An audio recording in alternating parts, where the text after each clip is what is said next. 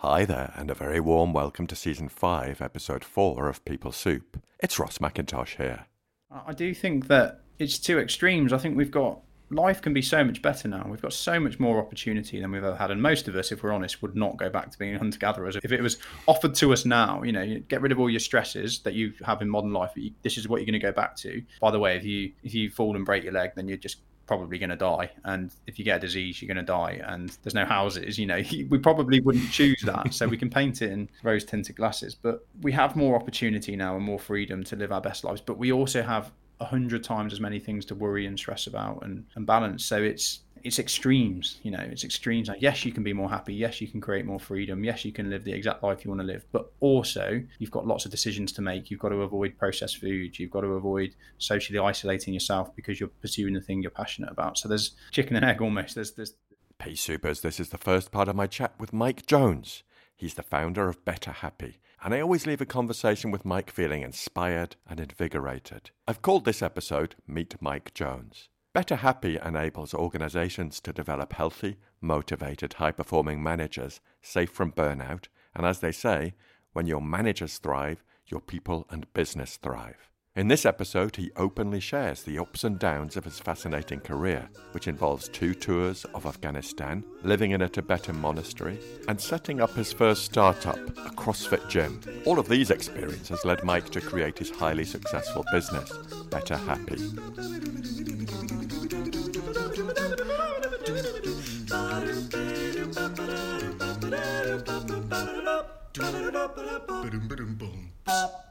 People Soup is an award winning podcast where we share evidence based behavioral science in a way that's practical, accessible, and fun to help you glow to work a bit more often. Let's just scoot over to the news desk because reviews are in for part three of my chat with Jutta Tobias Mortlock.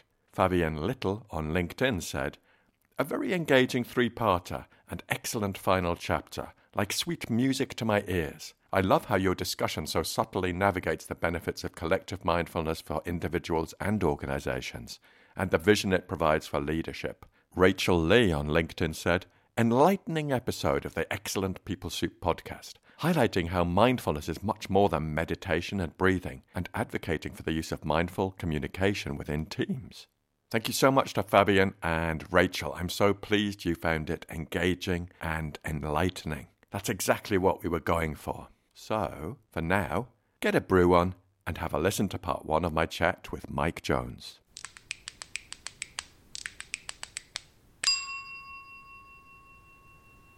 Mike Jones, welcome to People Soup. Hello, Ross. Thank you for having me. Now, Mike, we're going to find out a bit about you in this first part of our chat. And as you know, I've got this tremendous research department who've been doing a bit of digging about you. So, with your permission, I'd just like to share with you what what they've discovered, see if they've got it right. They don't always get everything right. as long as it's any of the good stuff. Absolutely. So, so what have my research department unearthed? They say Mike Jones is the founder and owner at Better Happy, making happiness in the workplace a reality by training managers and leaders in health and happiness. It sounds all right so far. I can see you nodding, yeah, so I'm guessing. I'm nodding. I'm guessing we're on the right. I'm nodding tracks. on a podcast because obviously people can can can sense the nod. they can feel the vibes. Yeah. So let's unpack that a bit more. So the the vision at Better Happy is every employee happy, every business thriving, and you and Better Happy set out to solve a problem you identified that modern businesses need teams of healthy, happy, high performing employees to lead their industries, but due to the changes of modern life, more people than ever are struggling with poor health and burnout. Correct. That's a pretty big problem to solve, but let's look at how you've been approaching that. So, if we've got this right, in about 2018, you started to deliver health based 90 minute workshops to companies like Deloitte and Southampton Football Club. Correct. And what I hear on the grapevine that is after each of those sessions, you've got some really positive feedback and also demand for more support and training in organizations. People desperately wanted to be healthier alongside work and were struggling, and they found your approach highly insightful. So since then, it's evolved at Better Happy. You've worked with teams across hundreds of big and small businesses across a wide range of industries. And you've moved away from standalone workshops and developed the Better Happy methodology that truly transforms individuals, teams, and businesses. That's a good a good summary. Excellent. Well, kudos to my research department. They seem to be doing all right. mm-hmm. They've discovered a bit more. They really recognize your passion from your social media presence that you want to support businesses in driving optimal levels of employee health and engagement. And they also discovered a bit about your journey to this point, which included a career in the military, which involved two tours of Afghanistan. You were in military intelligence and a physical training instructor. And at some point, you had a terrible relationship with a manager, which led you to become really disengaged there. Then there was a chapter where you lived in monasteries in Nepal and Thailand, volunteering and learning about what makes people healthy and happy. And then there was a chapter where you were a fitness gym owner, and this was your first business, and you suffered burnout during that episode. Mm. So it's quite rich, and we're going to unpick that a bit more in a moment, Mike. But how we met, well, you were designing an intervention for leaders at Travelodge, the big hotel chain, and you'd come across the book The Mindful and Effective Employee, which is by my pal Paul Flaxman alongside Frank Bond and Fredrik Livheim. And you were really interested in bringing ACT to the workplace and to this work with Travelodge. And we worked together on the co design of that. And we'll talk a bit more about that in part two. But just to say here, the outcomes were tremendous. Yep. And there's a great video which brings that to life beautifully, which I'll put in the show notes. But in short, you worked with Dan Curtis, who's head of talent at Travelodge, and Paula Wesley, the management development lead. And you designed and delivered a program that was structured over three full days. Mm-hmm. I have to say, that's a top commitment from an organization to give their people three full days and recognizing the, the benefits of that and the signal that sends to them. I think hats off to, to Travelodge for that. Yeah, they've got a really good attitude towards their people. And the stats you had 77 team members enrolled on the program. Less than five of them didn't complete all three mm-hmm. sessions. Mm-hmm. Some people traveled four hours each way to attend each session. Yep. And the feedback attendees gave the course an average of 9.2 out of 10, and that was a response rate of 61 out of 77. So that's pretty healthy response rate. So, but on top of the data, you had multiple attendees telling us it had helped them improve or change their lives both professionally and personally. Yep. And managers also said they'd taken away what they'd learned and implemented it with their teams and had incredibly positive responses. So, chapeau, man. That's pretty amazing. Congratulations. Thank you. Well, it's thanks to your help as well and your guidance. Now, Mike, there's one other thing that my research department picked up, and I don't know whether you, you're permitted to comment on this yet, but they, they said that you've been approached by the BBC because the BBC are bringing back that amazing sports competition show called Superstars, which was a standard feature of my youth. I used to love watching it. And apparently, you're in the frame to be the presenter. Now, I don't know if there's anything you can say about that or whether it's all under wraps at the moment. Uh, I'm not really sure what I'm supposed to say about that. um, like I mentioned earlier, I feel like I have a face for podcasts. So I'm not sure how well I'll be received in that in that new role, and my knowledge of sports is absolutely abysmal.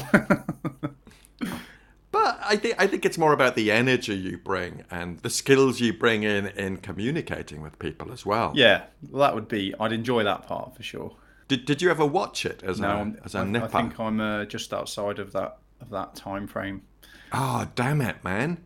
I thought it would be something that that um you may have heard of. No, sorry, Ross. sorry to make you. Oh, sorry to make you feel old. Yeah, I feel I feel bloody old now, man.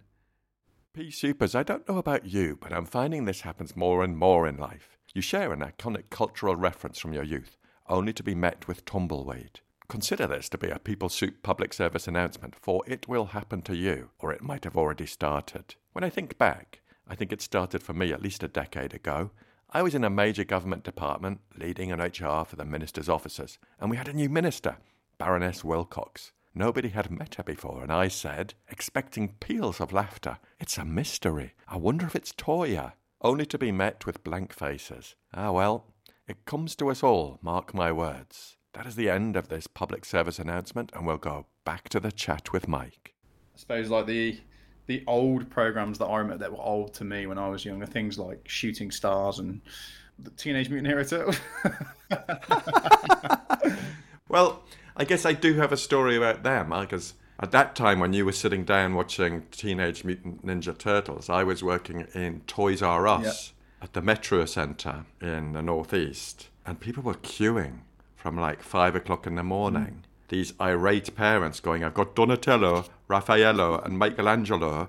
I just need, which is the other one? Uh, Leon, did you say Leonardo? No, I don't think I said that. So Leonardo. Yeah. And they'd be fighting over these models. Did you ever have any of the models? Um, I feel like I did. I, like I said, it was kind of my, my early years. My mum always tells me that I was absolutely obsessed with them, but I guess as I came into being just past that toddler phase, I moved on to Uh, Action Man or whatever else. I like Mighty Max as well. I'll have to send you a clip of Superstars so you can catch up with the drama that it was. And it's such a good format. Really? That's for another conversation or another podcast.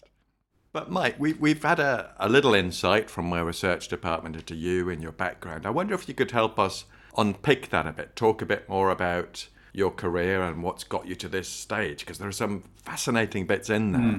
that I know our P Supers will be really, really interested in. Well, first of all, you, your research team's done a lot of a lot of good work there. You've done some deep, you've done some dig deeping. So well, well done. Yeah, I try to even for my own sake try to break down my history into chapters. I guess to, to hmm. kind of understand myself a bit more and my own journey. So I think that first major part of the chapter for me was was obviously childhood, but really is that professional career in the military. That's when I started to be a a responsible adult, I suppose we could say. And you know, I really enjoyed that career. The key thing that I learned in that career was that if you don't do work that you're aligned to or that ignites your passion long term, that's going to catch up with you. And if you have a poor relationship with a manager and you aren't able to or you don't do anything about it, that can have a big impact on your mental health. So I suppose the key takeaway for me was the the level of impact the work that you do has on your overall health and happiness. I think that's when I learned that lesson in the hmm. military, something I hadn't considered before. You know, I'd probably seen a job as a way to pay the bills before that, a way to get some life experience, but I'd never thought about the overall impact that a job has on how you feel as an individual, which I suppose is obvious if we consider we spend 50% of our waking hours Monday to Friday at work. So, so what was the impact of that, that sort of realization on you? Well, I came to the realization after suffering depression. So I did basically back to back tours of Afghanistan. So I spent almost a year in Afghanistan with a, maybe a couple of months in between. And hmm. This was at the same time as having this poor relationship with this manager. And I made up a statistic on a post the other day said that, you know, 99.3% of people will have a bad relationship with a manager at some point in their career. Which I then followed up with, I've completely made that up. But unless you're extremely lucky, you know, it's just human nature. We're going to meet people that we don't get on with and don't um, see eye to eye with. So it's just it's, it's almost guaranteed. So that was all going on at the same time as working a, a very heavy workload with Afghanistan, and I just got to a point where I felt, for the first time in my life, I felt hopeless. I think if you imagine the impact of having a poor relationship with a manager, go into the military environment and times that by 10 at least because of obvious reasons you know it's a very enclosed community. There's lots of powers that the management have in the military that they wouldn't have in civilian street as we used to call it civvy street. So it's very difficult. It's very much if you fall out with somebody and you're at a different rank to them it's very much very quickly you against that rank structure not mm. just against that individual. So even people that might want to intervene and help you they have this kind of ulterior motive of protecting the rank structure. And so you, you feel everyone's against you and it makes you feel very hopeless and it can quickly become very overwhelming. There's quite there was quite high rates of suicide in the military due to things like that. So I guess I hadn't thought about it like this that the, the structures don't enable you to go to your manager and go, hey, could I give you some feedback? Oh, of course not. That that doesn't happen in the military. You don't. It, it's an unwritten rule that you, it's the rank. You know, you a, junior soldier does not question a senior soldier. You can get arrested for it in, in a theatre of operations. So hmm. there's reasons for it. There's logical reasons for it, but obviously there's a lot of negatives that come from it. You know, you, you still hear the stories of World War II where somebody would refuse to shoot somebody and then they would be shot for refusing orders. It creates a very unique dynamic that can be very challenging. Gosh, it, make, it makes me think about creating this environment of safety and trust, which I would say that I haven't had great exposure to military environments. Mm. But I remember one time at a, an event, a conference, talking to someone in the military who was in bomb disposal. Mm. And he wanted to really foster this culture of psychological safety there.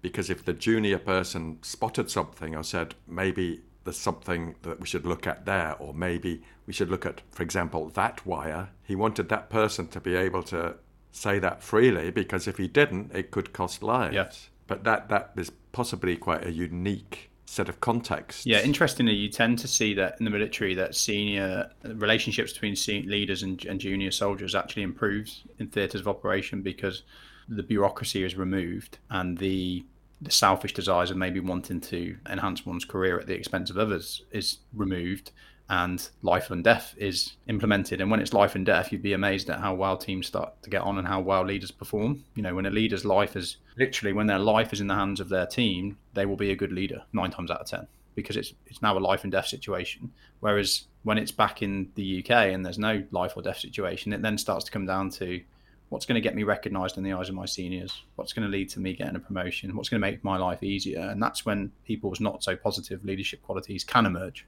I, I, had a bad experience. You know, I'm not. I'm certainly don't want to make out that all military leaders are bad. There's some of the best leaders in the world come from the military, and I had lots of very positive experiences as well. But it is this particularly negative one that was a very good learning curve for me, a good life experience. Mm. And, and, you talked about having a career that aligns with your your passion. Mm. Can you tell me more about that?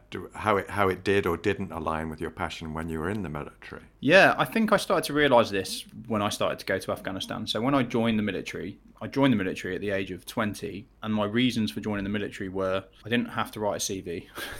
it got me out of my hometown and it kind of sounded fun. That was my reasoning for joining the military. My friends mostly gone to university. I didn't want to go to university. So that was my reasoning. And I think for the first two years, it was quite fun. It was training, learning, different experiences. But then once I got into the actual job and we were in Afghanistan, I started to realize that do I really agree with what we're doing over here? Is this really who I want to be? And the answer was no. You know, I could still do a good job, but I didn't feel particularly good about it. And the longer it went on, the more apparent that became. So I kind of felt lost actually when I left because I'd never really had the confidence in myself or the, the, the levels of self esteem to truly think about what I wanted with life. And maybe I thought that the career, the money, the respect that you get for being in the military, maybe I thought that was going to tick the boxes as that's what society tells us the girlfriends. But the truth is, that's not what happened. You know, I found out actually those things don't make you feel particularly happy. In fact, you end up spending all of your money drinking or doing or, or buying yourself stuff or going traveling because you, you're unhappy and you're trying to mask it. So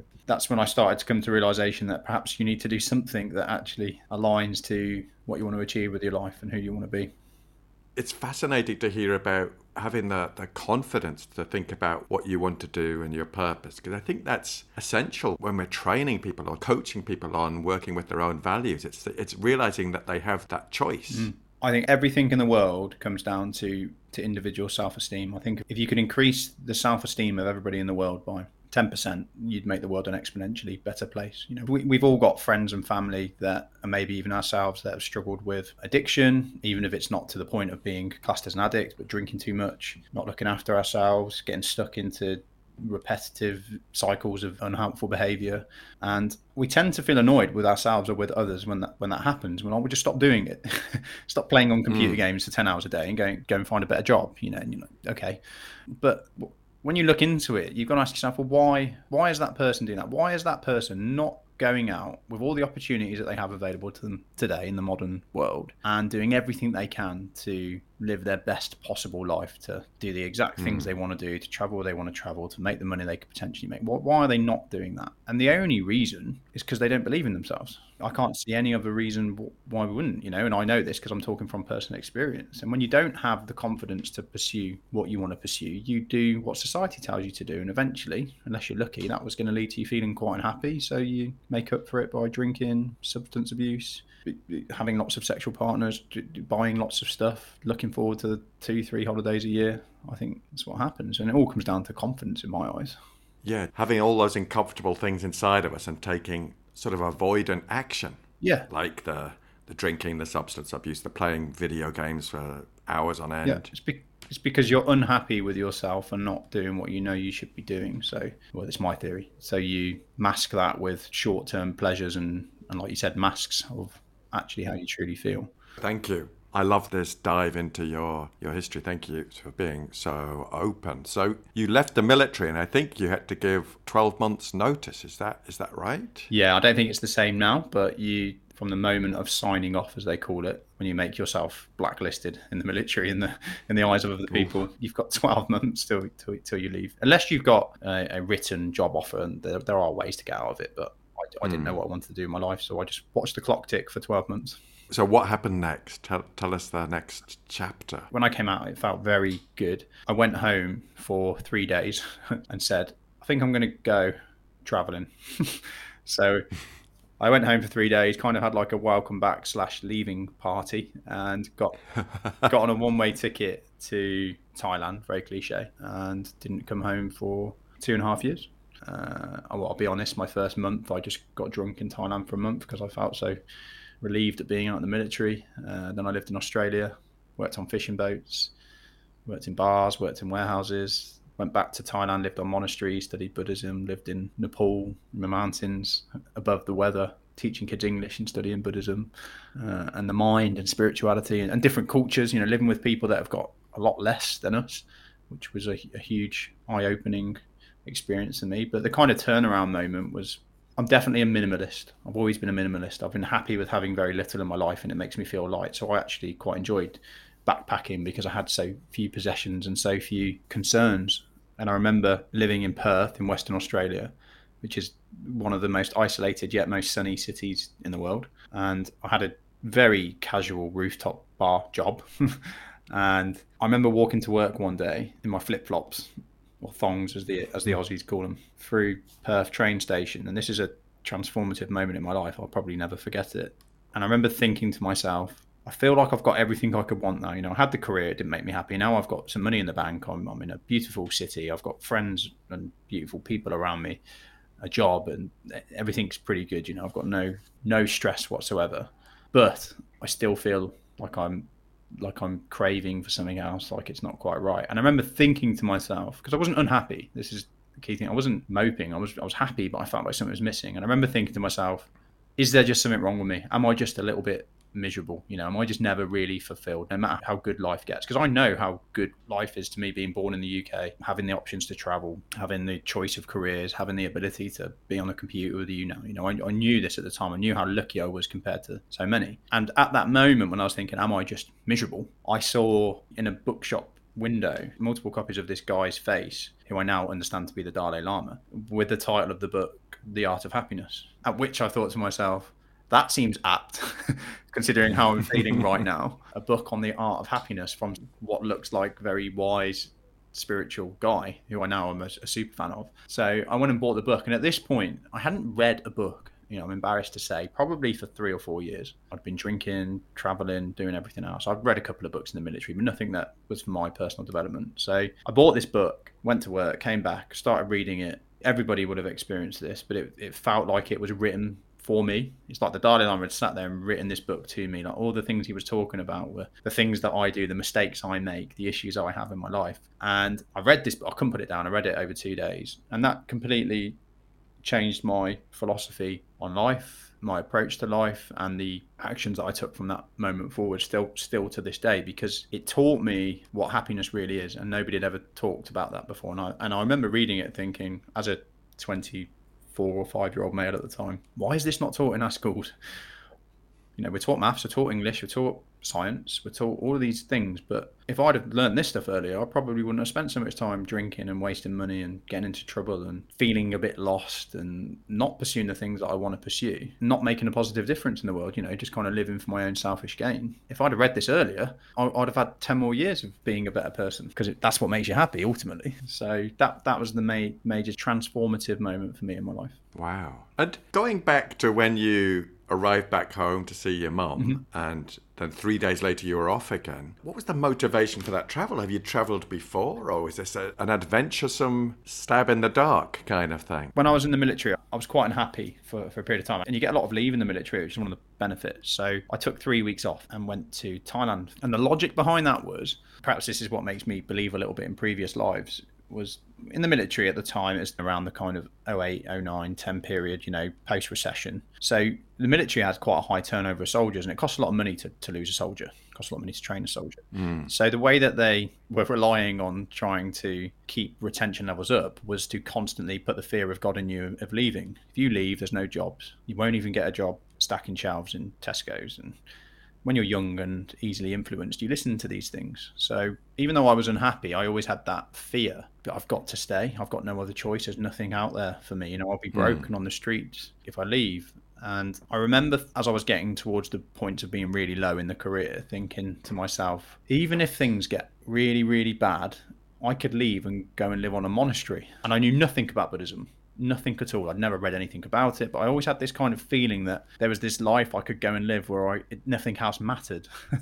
so I always had this strange allure to go to Thailand and learn about Buddhism and live this more peaceful, stress-free life where it's like, okay, even if you've got no money, it doesn't matter because you can go and learn that you don't need possessions to be happy. So that kind of always pulled me there. So I had three weeks there when I was in the military, and then when I left, I went more permanently as such. Still not knowing what I was looking for. What was it like, that monastery experience, that day to day experience? Because all I can think of is when I was little, and again, I'm older than you, so here we go. Kung Fu. Yeah. There was a series called Kung Fu about a master and their, their apprentice. Yeah. Don't know if you've ever come across that. I don't know the series, but I know what you mean. It's what we all think. We think of the Shaolin monks up in temples with the yeah, running through the yeah. mist and walking across sand without leaving any impression on the sand. It couldn't be any further from that, really. Um, they have phones, some of them. It's not what we tend to imagine it to be. There's no levitating. There's no secret spells. It is the monastery that I lived in in, in Nepal was a breathtaking setting. So certainly movie quality. It was up in a mountain. It was above the weather, so the clouds were always below you. It was wow. so it was always blue skies and sunny. There was a giant golden Buddha inside of the temple that definitely could have been fit for a movie. Setting wise, yes, like maybe like the movies, but what do you actually do? It's very straightforward. You learn about the mind, you do repetitive tasks to get mindful, you, you clean the monastery, you you sweep. You don't get loads of in depth instruction like you might think you will. You essentially get taught to get to know your own mind more by removing distractions from the outer world to focus on the breathing. It's you read a few books on meditation, you know quite a lot about what's going to get taught to you on a monastery. Mm. I think the the magic's more in the environmental removal of external distractions because most of us have never done that. Probably the biggest transformation for me was that I, I didn't know how to be comfortable on my own. So I used to drink every Friday and Saturday. Because when as soon as I had time to myself, I was like, well, I don't want to sit here on my own with my own thoughts and try and be relaxed. So Mm. I'll go and drink myself into oblivion because I actually don't like being in clubs either. So the only way I'm going to cope with being there is being really drunk. I think that's a lot of people in the UK. We're not happy being quiet and on our own. So we drink and we eat and we constantly find ways to try and keep ourselves preoccupied. Whereas actually, if we could just learn to be quiet and peaceful in mm. our own presence, I think we probably put a lot of bars out of business. I couldn't agree more. I think there's a general discomfort in acknowledging or recognizing emotions or realizing that life is up and down. Mm. It's not always jazz hands and show tunes. It's sometimes it's bloody miserable and shit things happen in life. Yeah. But we're kind of taught that chin up, turn that frown upside down, yeah. and nonsense like that. Yeah, and, and pleasure is good, but anything else is bad it's not right, is it? I think the school, you know, we can you can get lost in this subject, but the schooling system's really founded on creating workers for the industrial revolution, which is people that can follow orders and and get on with stuff without asking too many questions. There's very little emphasis on let's learn a little bit about the mind and about your emotions and how it's completely normal to not feel good all the time. Whereas you go to Nepal, they live in poverty, really, in comparison to us, and the kids are learning how to monitor their own minds, how to recognize that thoughts come and go, how to recognize that you are not your thoughts. They pass like clouds over the sun. You know, these kids are learning this stuff at six years old. Oh, man. If I'd learned stuff like that at school, blimey. Yeah, how many problems would be solved? Yeah, absolutely agree. So then what happened next? This this feels like a kind of a pitch for a film. I like it. I don't know how exciting the film would be. what happened was I was living on a monastery in Thailand and I was on a silent retreat, which is a week of being silent but it's it's hardcore. There's not only are you silent, you have no books. So try and sit for an hour without looking at a book or your phone or having a conversation, and that's unless you're falling asleep, that's very difficult.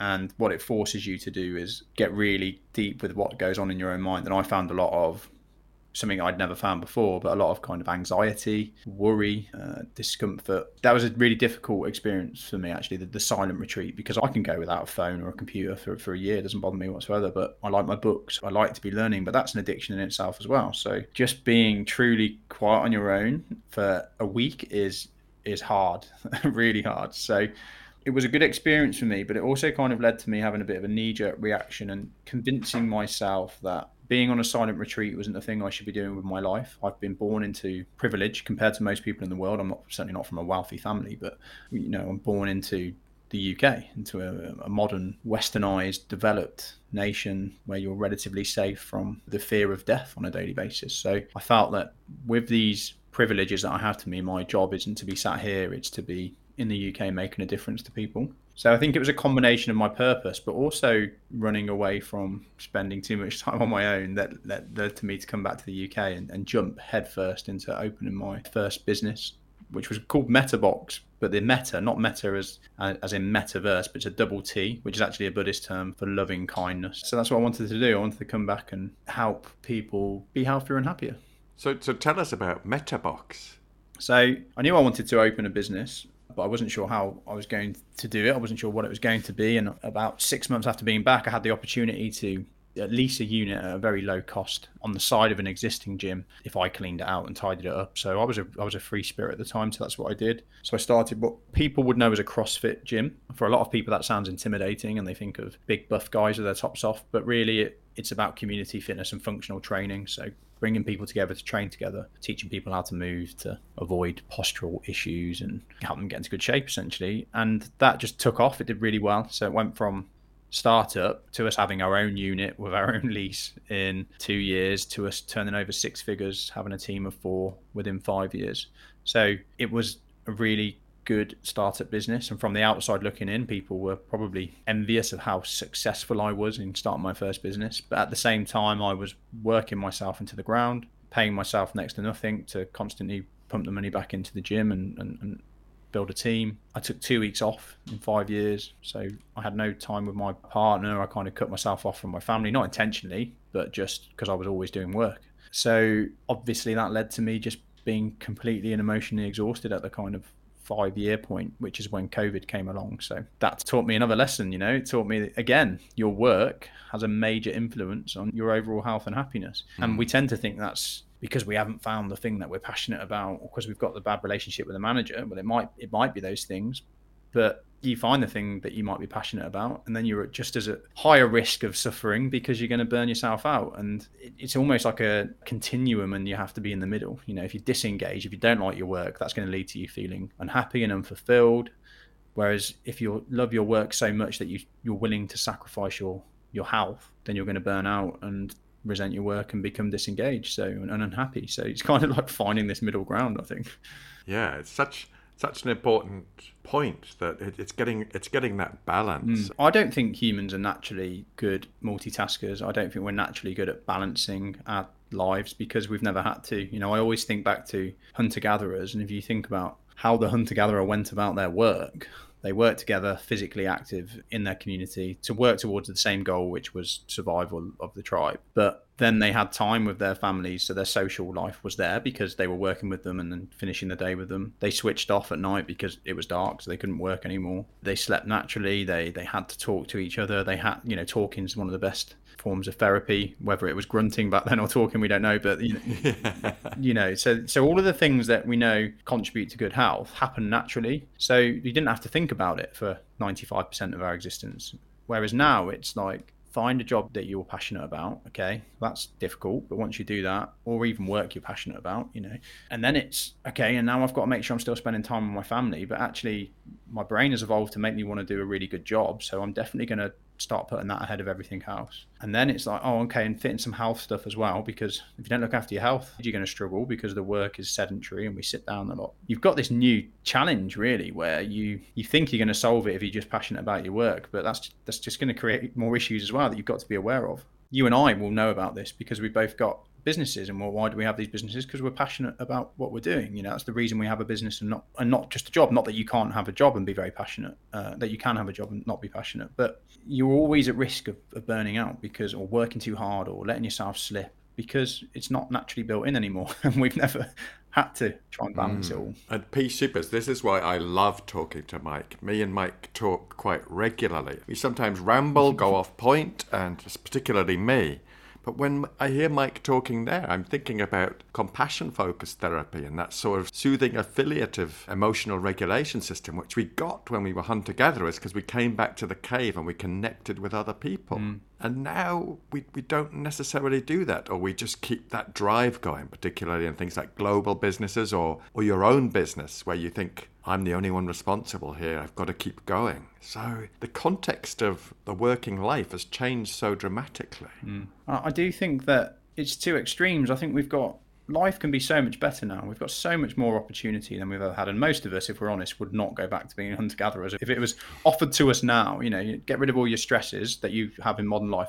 this is what you're going to go back to. By the way, if you if you fall and break your leg, then you're just probably going to die. And if you get a disease, you're going to die. And there's no houses, you know, we probably wouldn't choose that. so we can paint it in rose tinted glasses. But we have more opportunity now and more freedom to live our best lives. But we also have a hundred times as many things to worry and stress about and, and balance. So it's it's extremes, you know, it's extremes. Like, yes, you can be more happy. Yes, you can create more freedom. Yes, you can live the exact life you want to live. But also, you've got lots of decisions to make. You've got to avoid processed food. You've got to avoid socially isolating yourself because you're pursuing the thing you're passionate about. So there's chicken and egg almost. There's there's there's mm. two things to kind of balance.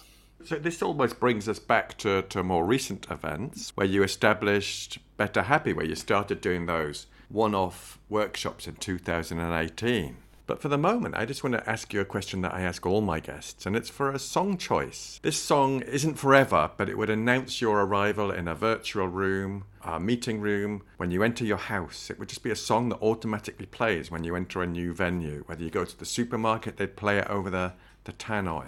And I just wonder if you have a song choice that would you'd choose for that. I think I would choose a song which is called generator. I don't know if you if it rings a bell to you, but it goes. I could get a record player and a generator, generate the music that makes you feel better. Am I your first podcast guest that's sung? Um, they're normally quite a reluctant, so hats off to you, man, for, for singing. Well, it's very it's very upbeat. It's very fun and it's basically reminding you throughout the whole song that your life's pretty good, so be happy. And obviously, a lot of what we're talking about today is that it's perfectly normal to not feel happy all the time. But I also think that our minds are inherently negative. So having as many reminders as possible to to get back into that positive frame of mind, I think, is a good thing. As long as it's not the message, it's bad to feel bad. So the song's called Generator, is that right? Yeah. And it's by a group, is yeah. it? Called the Holloways, yeah. What's one of the lyrics? I don't live in poverty, but I've got a little bit of money and a healthy body. There's lyrics like that. They're really and they're really positive and fun. So it makes you want to dance a bit, and the lyrics are just great.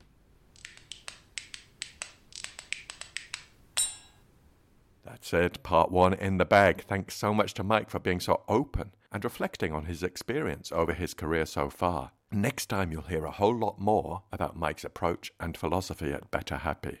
If you like this episode of the podcast, please could you do three things? Number one, share it with one other person. Number two, subscribe to the podcast and give us a five star review, whatever platform you're on, and particularly if you're on Apple Podcasts. The Apple charts are really important in the podcast industry. And number three, share the heck out of it on the socials. This will all help us reach more people with stuff that could be useful. I love to hear from you, and you can get in touch at peoplesoup.pod at gmail.com. On Twitter, we are at peoplesouppod. On Instagram, at people.soup. And on Facebook, we are at peoplesouppod. Thanks to Andy Glenn for his spoon magic and Alex Engelberg for his vocals. Most of all, dear listener, thanks to you. Look after yourselves, Pea Soupers, and bye for now. Yeah. Yeah. The only negative, Ross, is I'm going to wet myself. I'm just going to go for a very quick wee. Yeah, please do. I'd rather you didn't do that on the podcast.